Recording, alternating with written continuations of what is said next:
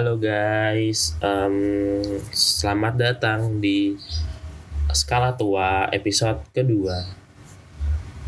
Hmm, cepet ya ternyata uh, kalau kemarin dua hari lalu tuh skala tua episode upload episode perdana gitu ya. Sekarang udah episode kedua. Um, I think good. Uh, semoga bisa konsisten terus seperti itu. Oke, okay, uh, seperti biasa di sini saya habis baca buku gitu ya dan menemukan sesuatu yang menarik sehingga saya ingin membuat podcast. Um, sebenarnya kenapa menarik? Uh, menariknya adalah ini tentang hukum Newton. Uh, but ini bukan hukum Newton yang inersia, kelembaman, and so on itu bukan. Tapi ini adalah hukum Newton tentang emosi. Um, ini menarik karena I think menjawab beberapa pertanyaan gue kemarin. Um, kemarin-kemarin gue sempat berpikiran bahwa sebenarnya gini disclaimer dulu um, um, bahwa gue adalah orang yang uh, merasa jarang marah dan jarang ngambek um, bahkan gue sempat di titik berpikir orang marah dan orang ngambek itu harusnya bisa di breakdown tuh. Maksudnya adalah um, di breakdown kayaknya ada sesuatu deh dari proses bio proses hormon mereka yang ngambek tuh kenapa gitu kan? Marah tuh kenapa? Apakah harapan mereka tidak sesuai dengan ekspektasi ke orang atau gimana segala macam gitu kan? Dan I think uh, bisa dibuat semacam option atau strategi atau sistem matematis atau gimana gitu intinya. Itu untuk mengontrol apa yang kita sebut sebagai emosi. Uh, dan sebenarnya gue kesulitan buat membahasakan apa yang gue rasakan gitu kan. Nah um, tapi juga uh, gue nggak menafikan bahwa gue juga kadang marah dan juga uh, bisa aja ngambek gitu kan. Uh, tapi enggak I think juga nggak sesering itu. Jadinya ya itu adalah hipotesis uh, gue di awal gitu ya. Tapi gue baca buku nih baca buku tentang hukum Newton tentang emosi. Jadi tuh ada tiga gitu kan. Cuman di podcast ini uh, kayaknya cuman akan bahas satu doang gitu. Nah sebenarnya ini adalah tulisan dari Mark Manson um, dia memberikan frameworknya tentang kisah Newton. Sebenarnya bukan kisah Newton sih. Ini adalah cara Mark Manson menyampaikan uh, andaikan Newton berpikir tentang emosi gitu. Uh, sedikit kisahnya adalah uh, Newton sejak kecil itu uh, dia tinggal dengan pamannya kan. Dia tinggal dengan pamannya uh, dan dari paman ke paman gitu. Jadi seperti tidak ada yang mencintai dia segala macam dia merasa sedih gitu kan. Pamannya ahli dalam bidang berladang tapi suka mabuk-mabukan and so on gitu kan. Kalaupun ada satu keahlian pamannya Newton tuh ya berladang doang dan berladang untuk hidup gitu kan. Tapi ketika Newton diajarin ber, berladang gitu ya ngasih makan ternak segala macem Newton paham dia bisa memperkirakan presisi makanan jumlahnya tuh sekian untuk babi sekian untuk domba segala macam gitu. Itu bisa uh, urut-urutan tanaman jagung padi yang mana gitu bisa. Cuman Newton tuh selalu bengong. Dia tuh bengong um, bengong selalu melihat matahari. Sebenarnya tuh yang cahaya di atas gede banget tuh apa sebenarnya? Dia dia nggak tahu kan kalau ada matahari prosesnya gimana di di tata surya segala macam dia nggak tahu dia juga uh, bingung tentang mata kok bisa melihat itu gimana caranya gitu kan. Nah um, kemudian dia tuh kalau bengong dia berpikir dia tuh sering kali dipukul sama pamannya. Dan uh, tetap dia nggak nggak berpikir dia lebih tertarik kepada matahari daripada berpikir kenapa pamannya memukul dia gitu Nah, kemudian Mark Manson ini membuat perandai-andaian. Andaikan Newton lebih berpikir kepada kenapa pamannya memukul dia gitu. Uh, jadi ibaratkan Newton ini lebih ke psikologisnya lah gitu, fokusnya lebih ke psikologis orang gitu lah. Maka uh, kita semua di hari ini akan menemukan hukum Newton yang pertama. hukum Newton yang pertama ini berbunyi uh, setiap tindakan mendatangkan reaksi reaksi emosional gitu ya maksudnya. Setiap tindakan mendatangkan reaksi emosional dari pihak lawan dan kadarnya setara. Setiap tindakan mendatangkan reaksi emosional dari pihak lawan dan kadarnya setara. Oke jadi gini. Um, ya tadi ketika dari kasus Newton ditonjok pamannya gitu ya dia kan nggak ngapa-ngapain cuman bengong tapi ditonjok pamannya gitu kan. Nah, sekarang coba hal tersebut kita terapkan pada diri kita gitu ya. Jadi coba lu gue tonjok uh, di wajah gitu ya. Tanpa alasan apa pun. Literally cuman sebuah um, kekerasan gitu ya. Uh, dan secara naluri, naluri ya. I think akan ada tiga reaksi nih dari lu yang gue tonjok gitu. Yang pertama kalau reaksi lu simple lu mungkin akan mengumpat gitu ya kalau fisik ya lu bales tonjok ke gue uh, kalau sosial maybe nelpon polis polisi and so on gitu. Nah anyway terlepas dari apa pun reaksi kita uh, itu adalah kesan negatif gitu. Um, dan itu adalah apa yang kita sebut sebagai kesenjangan moral. Gara-gara uh, gara -gara lu ditonjok gitu ya seakan-akan emosi kita tuh meluap-meluap emosi lu tuh meluap-meluap gitu mendambakan penyetaraan istilahnya tuh kalau lu nojok gue gue ya harus balas tonjok gitu kan. Kita seakan-akan mendambakan penyetaraan tersebut gitu. Dan kita di posisi sebagai penuntut kesenjangan moral tersebut gitu. Jadi kita atas senjangnya moral kita kita menuntut kesetaraan moral itu sebenarnya. Kemudian um, karena sudah memukul juga seakan-akan gue itu layak dipukul balik gitu atau diganjar hukuman gitu. Uh, sebenarnya konsep itu nggak cuman antara kita sesama makhluk ya sesama makhluk manusia maksudnya.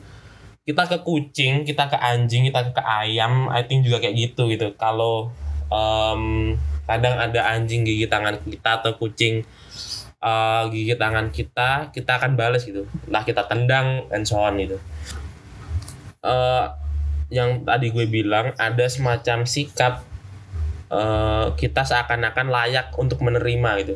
Nah layak untuk menerima layak untuk menuntut kesenjangan moral tersebut itu sebenarnya adalah output dari kesenjangan moral itu tadi Oke, mungkin kita sedikit uh, masih belum paham gitu, belum ngerti tentang kesenjangan moral yang gue bilang tadi gitu. Ya.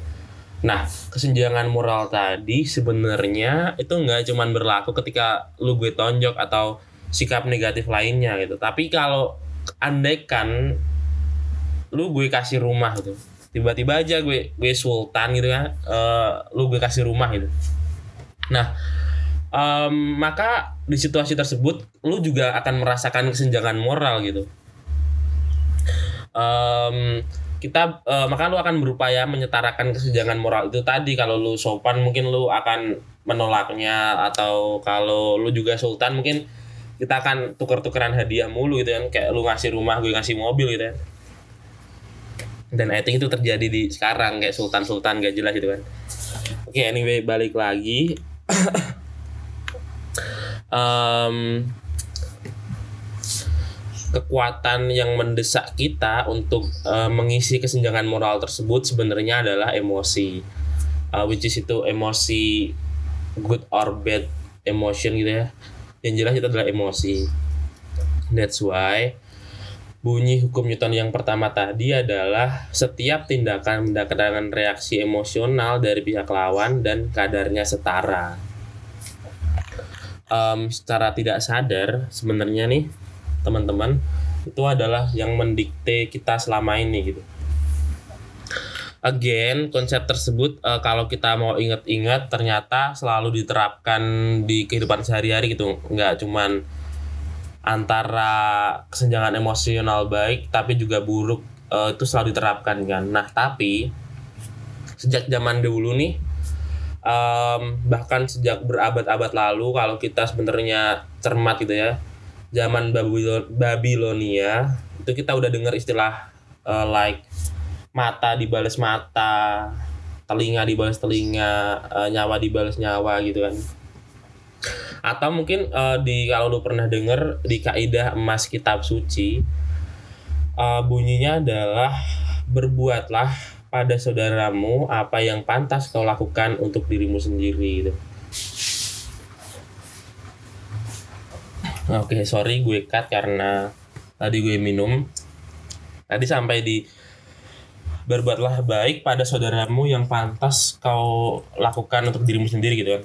Nah, kemudian di biologi evolusioner itu ada istilah altruisme resiprokal. Uh, sebenarnya gue nggak gue nggak terlalu ngerti sih, cuman um, coba lu browsing, kayaknya tuh tentang semacam dorongan untuk berbuat baik pada orang yang berbuat baik juga gitu kan.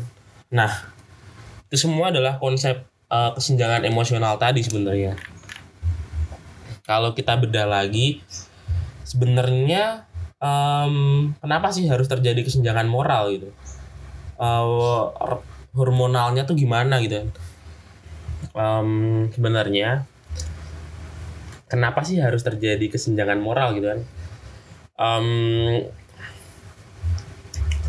jadi manusia tuh punya dua otak gitu otak pemikir dan otak perasa. Dan for your information dua otak itu tidak pernah berinteraksi dengan baik gitu. Ntar gue jelasin kenapa tidak pernah berinteraksi dengan baik gitu otak pemikir nih. Otak pemikir menciptakan pengetahuan faktual sebenarnya dia tuh. Dia menciptakan pengetahuan faktual dari logik. Kalau otak perasa dia tuh menciptakan nilai-nilai moral sebenarnya. Dia menciptakan nilai-nilai dari persentuhan kita dengan realita gitu.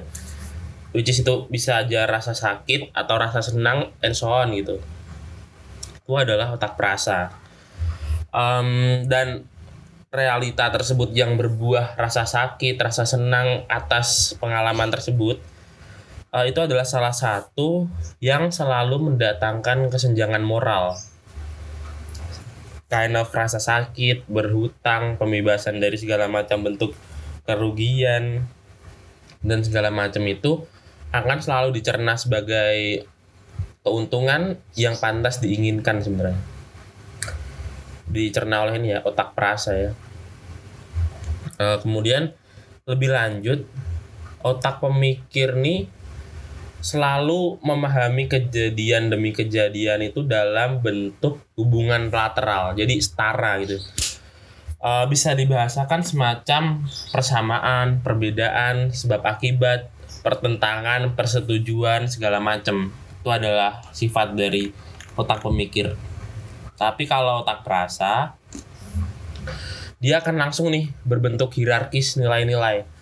Um, kalau tadi otak pemikir lateral setara itu ya, tapi kalau otak eh otak pemikir tuh hierar eh sorry sorry ini kalau otak pemikir tuh lateral setara gitu kan tadi.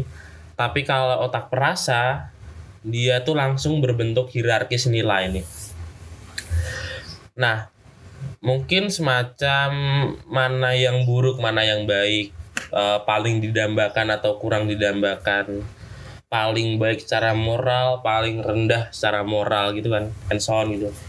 Nah pertanyaannya nih apakah kedua otak itu literally bertentangan atau seenggak akur itu atau gimana? Padahal kan logiknya ya nggak bisa dong. Masa otak pemikir dan otak perasa gitu gitu bertentangan atau nggak pernah akur orang gue ngerasa gue bisa mengontrol ini semua gitu kan? Jawabannya ya enggak dong.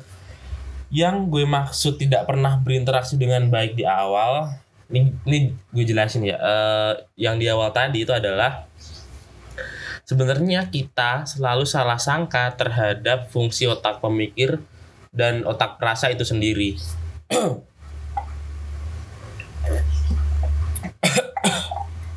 Oke. Okay. Uh, kita selalu salah sangka gitu kan. Nah, sebenarnya itu bisa jadi uh, pembahasan satu episode sendiri sih. Uh, berarti intinya tuh ini. Ya, secara tidak sadar kita selalu menganggap bahwa diri kita punya prioritas di otak pemikir kita kan kayak kita oh gue orangnya logis banget nih. Gue kuliah S3 logis and so on gitu kan. Kita sangat rasional ilmiah segala macem. Tapi faktanya nih teman-teman sebenarnya kita semua nih disetir nih oleh otak perasa. Dan itu adalah fakta itu that's why gue bilang kita selalu salah sangka terhadap konsep tersebut. Um, kemudian muncul pertanyaan lagi nih kemudian kenapa orang bisa ada yang sangat rasional? Rasional mudah dimengerti gitu ya. Uh, dan sangat emosional irasional gitu. Susah juga nih ngomong ngomong panjang gini aus ya. Oke. Okay. uh, bedanya sebenarnya kita sama-sama ontak perasa. Maksudnya kita mereka adalah orang yang sama-sama menggunakan otak perasa uh, jadi gini ibaratnya tuh ada sebuah rak buku gede nih. Terus lu mau nginput buku nih atau lu beli buku baru lu mau taruh di rak tersebut kan. Nah um, karena saking gedenya raksasa saking gedenya rak buku tersebut rak buku raksasa gitu ya sebenarnya otak pemikir dan otak perasa tuh e, bekerja sama nih. Karena raknya gede mereka nggak bisa sendiri sendiri gitu. Nah um, otak pemikir dan otak perasa sebenarnya tuh sama-sama dapat mengakses rak buku tersebut. Tapi e, yang punya wewenang buat naruh buku itu di rak bagian mana adalah otak perasa. Nah sekarang otak pemikir tugasnya apa dong? Nah otak pemikir yang itu adalah otak yang bertugas untuk menunjukkan variabel hubungannya dengan pengalaman-pengalaman tertentu yang relevan. Barangkali, oh gue beli buku A nih, buku A katakanlah pengalaman kita, kita dapat pengalaman baru gitu kan. Buku A ini gue patah hati misalnya. Nah, mungkin otak pemikir akan menunjukkan relevansi logiknya nih, relevansi pernah nggak sih kita di dalam hidup kita atau pengetahuan kita memandang hal tersebut itu adalah fungsi dari otak pemikir sebenarnya. But again, yang punya wewenang naruh buku itu di rak mana itu adalah otak perasa guys. Um, kemudian um, dan kalau kita mau jawab pertanyaan tadi kok ada orang yang logis dan ada orang yang emosional rasional gitu ya. Nah itu berarti sebenarnya um, kalau kita mau meningkatkan kemampuan logik framework kita udah bagus otomatis cara otak pemikir ngasih advice nih ngasih advice ke otak perasa lebih gede dong pengaruhnya daripada otak pemikir kita referensinya minim gitu kan. Nah that's why cara ngasih cara otak perasa naruh di di rak mananya tuh juga tergantung sama otak pemikir guys. Jadi sejauh mana sih se sebagus apa sih logic framework kita buat memberi referensi kepada otak perasa gitu kan? Seberpengaruh apa otak pemikir kita gitu kan? Nah itu semua konsep itu semua sebenarnya adalah esensi dari uh, konsep perkembangan itu sendiri gitu. Kalau kita ngomongin definisi perkembangan sebenarnya adalah esensinya adalah memprioritaskan ulang hierarkis nilai nilai diri gitu ya. Hierarkis nilai sendiri dengan cara optimal gitu. Nah itu adalah I think itulah perkembangan gitu. Oke. okay. Um, kalau kita masih nggak percaya juga gitu ya emang bener kayak gitu. Gue gue enggak sih gitu kan.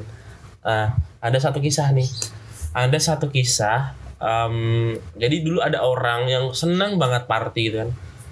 Uh, dia sesenang itu dengan dunia malam DJ jedak jeduk and so on gitu. Nah kira-kira itu adalah hierarkisnya kalau dibahasakan tuh semacam ini. Yang pertama adalah DJ yang sangat pecah kedua adalah minuman yang sangat tendang ketiga adalah bekerja keempat tidur gitu nah suatu ketika dia diarahkan dalam kegiatan relawan lintas negara nih di mana tugas mereka adalah merawat beberapa anak yatim um, beberapa bulan gitu kan. Nah, setelah beberapa bulan merawat anak yatim, hierarkis nilai orang tersebut berubah nih. Dari yang awal urutannya adalah DJ yang pecah, minuman rendang, bekerja dan tidur. Sekarang uh, hierarkis nilai dia kira-kira adalah yang pertama adalah anak-anak yatim, yang kedua adalah bekerja, yang ketiga tidur, yang keempat baru nih party gitu. So the question is uh, why gitu kan? Nah kenapa kok bisa terjadi seperti itu? Nah sebenarnya di sini adalah yang lucu tentang hierarkis nilai itu sendiri teman-teman. Um, kita sesungguhnya tidak kehilangan apa-apa gitu dari bergantinya referensi kita. Uh, bukan berarti orang tersebut kehilangan teman-teman partinya itu bukan. Um, bahkan ia pun berhenti party bukan karena mengejar karir kan, bukan hal yang lebih baik gitu.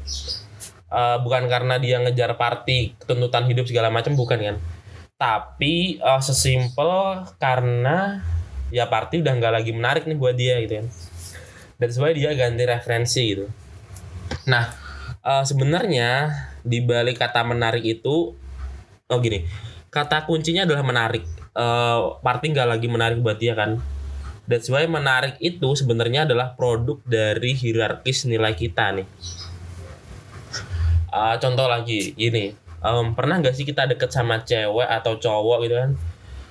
Um, karena cewek atau cowok itu adalah atraktif menurut kita. Menarik gitu kan menarik menurut kita. Um, terus kita tiba di suatu masa tiba-tiba nih um, kita udah putus atau lost kontak lah segala macem. Intinya kita merasa bahwa kok gue dulu bisa sebego itu ya kok gue dulu bisa bisa berada di posisi itu ya. Kayak gue nggak ngerti deh gue sebodoh itu ya kan. Segala macam kita menghujat masa lalu kita dan segala macam gitu kan. Sering banget gue kadang kayak gitu. Nah gue nemu nih jawabannya. Um, sebenarnya kata kuncinya adalah karena ya karena dulu kita menghargai cewek atau cowok tersebut sehingga terasa menarik. Nih kuncinya adalah ketika kita berhenti menghargai sesuatu maka sesuatu pun tidak lagi menarik atau menyenangkan bagi kita. Um, I think bener sih kayak dulu gue kayaknya dia nggak semenarik itu, cuman gue aja yang memberi harga dia gitu kan. Um, gue aja yang membuka membuka diri gue sehingga gue menghargai dia lebih sehingga gue menganggap dia menarik kan itu kan suatu urutan kan sebenarnya. Nah setelah putus kita jadi merasa terserang balik nih dengan segala macam hal bodoh tadi gitu. Nah um, bahkan kita malu segala macam gitu kan. Buat cerita pun malu gitu. Nah itu sebenarnya adalah tanda yang baik tentang perkembangan gitu. Kalau dulu tadi kita udah tahu esensi dari uh, apa sih tadi? Esensi dari ini ya sih? Um, perkembangan tadi kan kita udah bahas. Nah itu juga bagian dari esensi perkembangan nih teman-teman um, karena kita shifting gitu ya sih masa kita sudah shifting ke masa yang baru referensi yang baru sebenarnya nggak ada baik buruk. Cuman kan kita uh, bertanya kok bisa gue dulu sebodoh itu gitu kan. Cuman ya karena jawabannya karena kita berkembang gitu kan. Karena kita emosi kita terus berkembang kita hidup jalan terus ya ya gitu jadinya. Oke. okay. Mungkin gitu aja ya teman-teman. Uh, kira-kira gitulah hukum Newton yang pertama nih. I think episode perta episode kedua sorry episode kedua gini aja. Uh, terima kasih sudah mendengarkan dan sampai jumpa